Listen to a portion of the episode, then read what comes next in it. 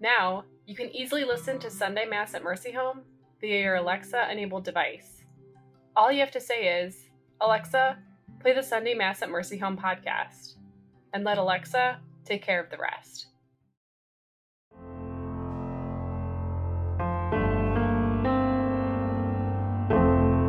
Spiritual nourishment when you need it most. Subscribe to Sunday Mass at Mercy Home through Spotify, Apple Podcasts, Audible, Google Podcasts, or your favorite listening app, and never miss a homily or reflection.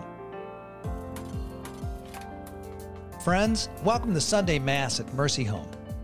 Since 1992, Sunday Mass at Mercy Home has been a source of spiritual nourishment for Catholics who are unable to attend Mass in person.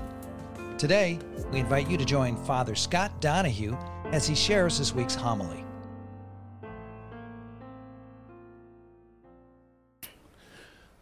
An older Irish gentleman walks into a pub, and as he walks in, he hears some lads at the bar talking about marriage. The older gentleman proudly says, Well, I'll be celebrating 50 years of marriage this year. And the lad said to him, Well, what made it successful? He said, Well, you have to be nice to her. They said, Well, like what? He said, Well, for example, for our 25th anniversary, I took her over to Ireland. And they said, Well, then what are you going to do for your 50th anniversary? He said, I'm going to go back to Ireland and pick her up. Dark Irish humor, I admit.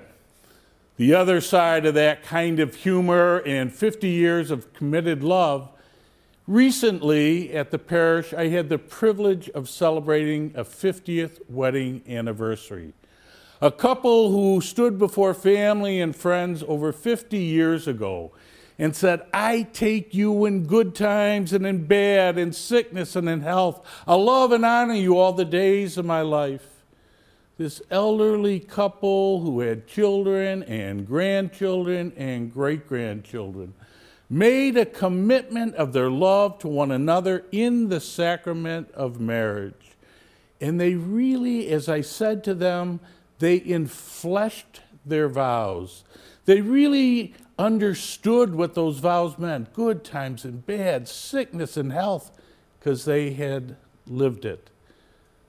There's a certain kind of integrity that comes with honoring our commitments in life.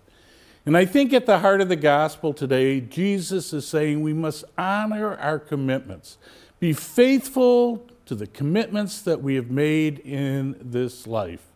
And in doing that, we enhance the lives of those that we have committed our love to, and we give good example to the world, to others, to family, and to friends what it means to be in a good, committed relationship. We're called as the disciples of the Lord Jesus to live lives of integrity, to honor the commitments that we've made in life. Hello, this is Father Scott Donahue, the President and CEO of Mercy Home for Boys and Girls. To learn more about our mission of God's mercy and the young people in our care, please subscribe to our email newsletter by visiting www.mercyhome.org slash listen. Thank you so much for your support and thank you so much for listening.